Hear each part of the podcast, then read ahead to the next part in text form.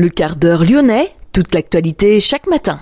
Parce que Lyon demain se dessine aujourd'hui, voici l'essentiel de l'actualité. En ce jeudi, nous sommes le 20 avril. Nous reviendrons sur la manifestation hier euh, près de l'hôtel de ville de Lyon pour soutenir les soulèvements de la terre, ce mouvement écologiste menacé de dissolution par le ministre de l'Intérieur. Le Conseil de l'ordre du barreau de Lyon adopte une motion de soutien en faveur de la Ligue des droits de l'homme. La réforme des retraites, la lutte continue. Un rassemblement est prévu ce matin devant la Tour City et également à partir de 14h, place Jean Massé. Et puis nous évoquerons également dans ce quart d'heure lyonnais les terrasses de la Presqu'île. Elles seront livrées au premier trimestre 2024. C'est le nom donné à l'aménagement qui a pris place sur l'ancien site du parking Saint-Antoine. Découverte en avant-première dans cette édition. Lyon demain, le quart d'heure lyonnais, toute l'actualité chaque matin Gérald de Bouchon. Bonjour à toutes, bonjour à tous. Les manifestants étaient donc appelés à venir en bleu de travail avec des masques ou des maquillages d'animaux. 300 personnes se sont rassemblées hier place de la Comédie pour soutenir les soulèvements de la Terre. Le mouvement écologiste fondé en janvier 2021 est menacé de dissolution par le ministre de l'Intérieur pour avoir été co-organisateur de la manifestation contre la méga bassine de Sainte-Soline. Des contraventions ont été dressées hier à Lyon avec une amende notamment de 135 euros. La manifestation n'était pas autorisée par la préfecture. Les forces de l'ordre ont fait usage de gaz lacrymogène. Une personne a été interpellée également pour jet de projectiles sur les forces de l'ordre, rue Puy-Gaillot, près de l'hôtel de ville. Le Conseil de l'ordre du barreau de Lyon adopte une motion de soutien en faveur de la Ligue des droits de l'homme. Le barreau s'est déclaré indigné des récentes déclarations du ministre de l'Intérieur, Gérald Darmanin, s'interrogeant sur la pertinence des subventions versées tant par l'État que les collectivités locales à la LDH.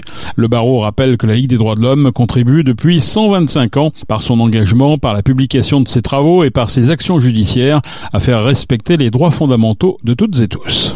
Un rassemblement est prévu ce jeudi à 11h30 devant la Tour In-City, euh, sur le parvis René Richard.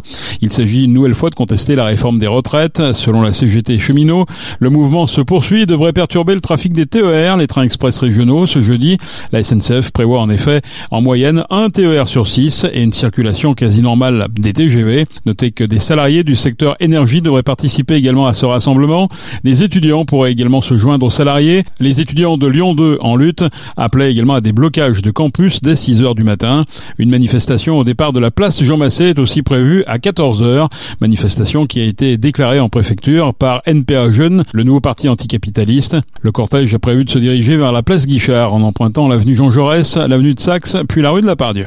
Lyon demain, un site internet, du son, de l'image, un média complet pour les Lyonnais qui font avancer la ville. Cécile Courrèges, l'inspectrice générale des affaires sociales, prendra ses fonctions le 15 mai à la tête de l'agence régionale de santé.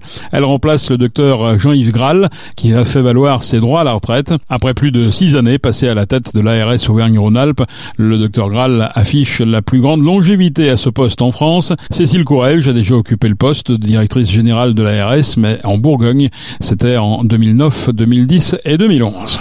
Le quatrième salon des K-Fighters se tient mercredi prochain, le 26 avril, au centre Léon Bérard. Cet événement gratuit et ouvert à tous réunit des femmes et des hommes touchés par le cancer et qui, par leurs initiatives, ont transformé l'épreuve de la maladie en un projet de vie positif. Au programme des conférences sur comment parler du cancer aux enfants, sur la prévention du cancer de la peau, un atelier d'automassage ou encore des ateliers d'hypnose. À 18h, Caroline Leflour jouera également son One Woman Show, La Chauve-Souris, où elle raconte avec humour son combat contre le cancer. Un challenge sportif et solidaire sera aussi proposé pour parcourir un maximum de kilomètres sur un vélo en se relayant tout au long de la journée. L'équivalent en euros sera reversé à la recherche contre le cancer menée au centre Léon Bérard. Lyon demain découverte. Quand la voiture fait place à la promenade, le parking Saint-Antoine démoli, les terrasses de la presqu'île seront livrées au premier trimestre 2024. C'était l'un des derniers verrous dans l'aménagement des rives de Saône en presqu'île. La continuité va pouvoir être assurée pour les promeneurs. Bruno Bernard, président de la métropole de Lyon. On va retrouver 400 mètres de quai euh, très agréable de quai de Saône euh, pour se promener, euh, pour les habitants, pour les promeneurs avec une forte végétalisation. Les contraintes elles sont très nombreuses. D'abord, c'est la gestion de la Saône et des crues. Donc on a besoin d'avoir des zones pour gérer ces crues au mieux. Et puis on a toujours les mêmes enjeux de végétalisation, d'espace public, de développement des mots de et de la place du piéton notamment. Ça veut dire qu'on ne pourra pas y faire n'importe quoi ici? En effet, on est en zone inondable de toute façon, donc ce sont plutôt des zones de promenade pour se poser également, puisqu'on va avoir beaucoup de place. Et puis on aura une halte fluviale qui permettra à la navette fluviale du Citral, qu'on espère voir arriver en 2025 ou 2026, de faire une halte ici. Un belvédère, une terrasse intermédiaire, une promenade piétonne, des escaliers, une rampe d'accès pour accéder à ce nouvel espace, le tout devant se faire dans le respect du secteur classé UNESCO. Les parements en pierre doivent répondre à certains codes. Les explications de Jérôme Faure, conducteur de travaux pour l'entreprise Compte, en charge du chantier. Comme sur chacun de nos chantiers en monument historique, le but c'est que quand on part, ça ne se voit pas. Donc euh, nous, le but c'est que nos pierres, une fois posées, que ce soit le parement neuf ou le parement historique, visuellement quand on passe, ça n'attire pas l'œil et qu'on ait l'impression que ça soit tout à fait naturel euh, et qu'on soit sur un site euh, entièrement d'origine. Quoi. Et qu'est-ce qu'il faut ici à Lyon pour respecter la tradition locale? Un savoir-faire. On a des gens formés pour ça et puis on a des gens formés autant à réaliser qu'en études et donc on étudie de manière pointue pour arriver à coller au maximum en termes de finition, en termes de pierre, de nature de pierre, de qualité d'ouvrage et puis après on a des gars aussi formés et, et, on s'attache à faire attention que ce soit bien, bien précis pour, pour arriver à avoir un, voilà, un parement qui, qui ne se voit pas et que, qui, qui soit, comme on dit dans notre jargon, dans son jus. Quoi. Quel matériau vous utilisez? Quelle pierre? Une pierre de Villebois Bayadère. C'est une pierre du budget, donc une pierre locale qui vient de pas très loin. C'est une pierre calcaire qui historiquement est utilisée à Lyon depuis des siècles, hein, puisque tous les, les rez-de-chaussée des bâtiments lyonnais sont entièrement faits en Villebois. Quoi. Les terrasses de la presqu'île participeront à la reconnexion des Lyonnaises et des Lyonnais avec la rivière, mais l'aménagement a dû être étudié pour être adapté au changement climatique et aussi aux crues fréquentes de la Saône. Nous avons rencontré Isabelle Soares, chargée de projet au Grand Lyon. On va avoir un jardin fluvial, donc 8500 mètres carrés euh, d'aménagement euh, en, jardin fluvial en lieu et place d'un ancien parking euh, de 800 places de, stationnement. Ce jardin fluvial sera composé d'îlots végétalisés avec essentiellement, on va dire, des, végétaux complètement adaptés à la fois à, des milieux humides et à des milieux secs, avec bah, à la fois des arbres, des arbustes et des plantes vivaces. Donc sur la partie bas port, on aura tous ces îlots et on a dans, dans l'aménagement de ce jardin une terrasse intermédiaire de 1200 mètres carrés qui sera dévolue au, à une aire de jeu qui sera aussi végétalisée et donc qui est un peu plus protégée des crues même si elle est, reste toujours en zone inondable. On est au bord d'une rivière, donc l'objectif c'était de ramener le, le, plus possible les, riverains et de se reconnecter à, la rivière hein, puisque avant, avant le projet Rive de Saône, on traversait depuis les ponts, mais euh, c'était très confidentiel euh, l'accès à la rivière. Et du coup, euh,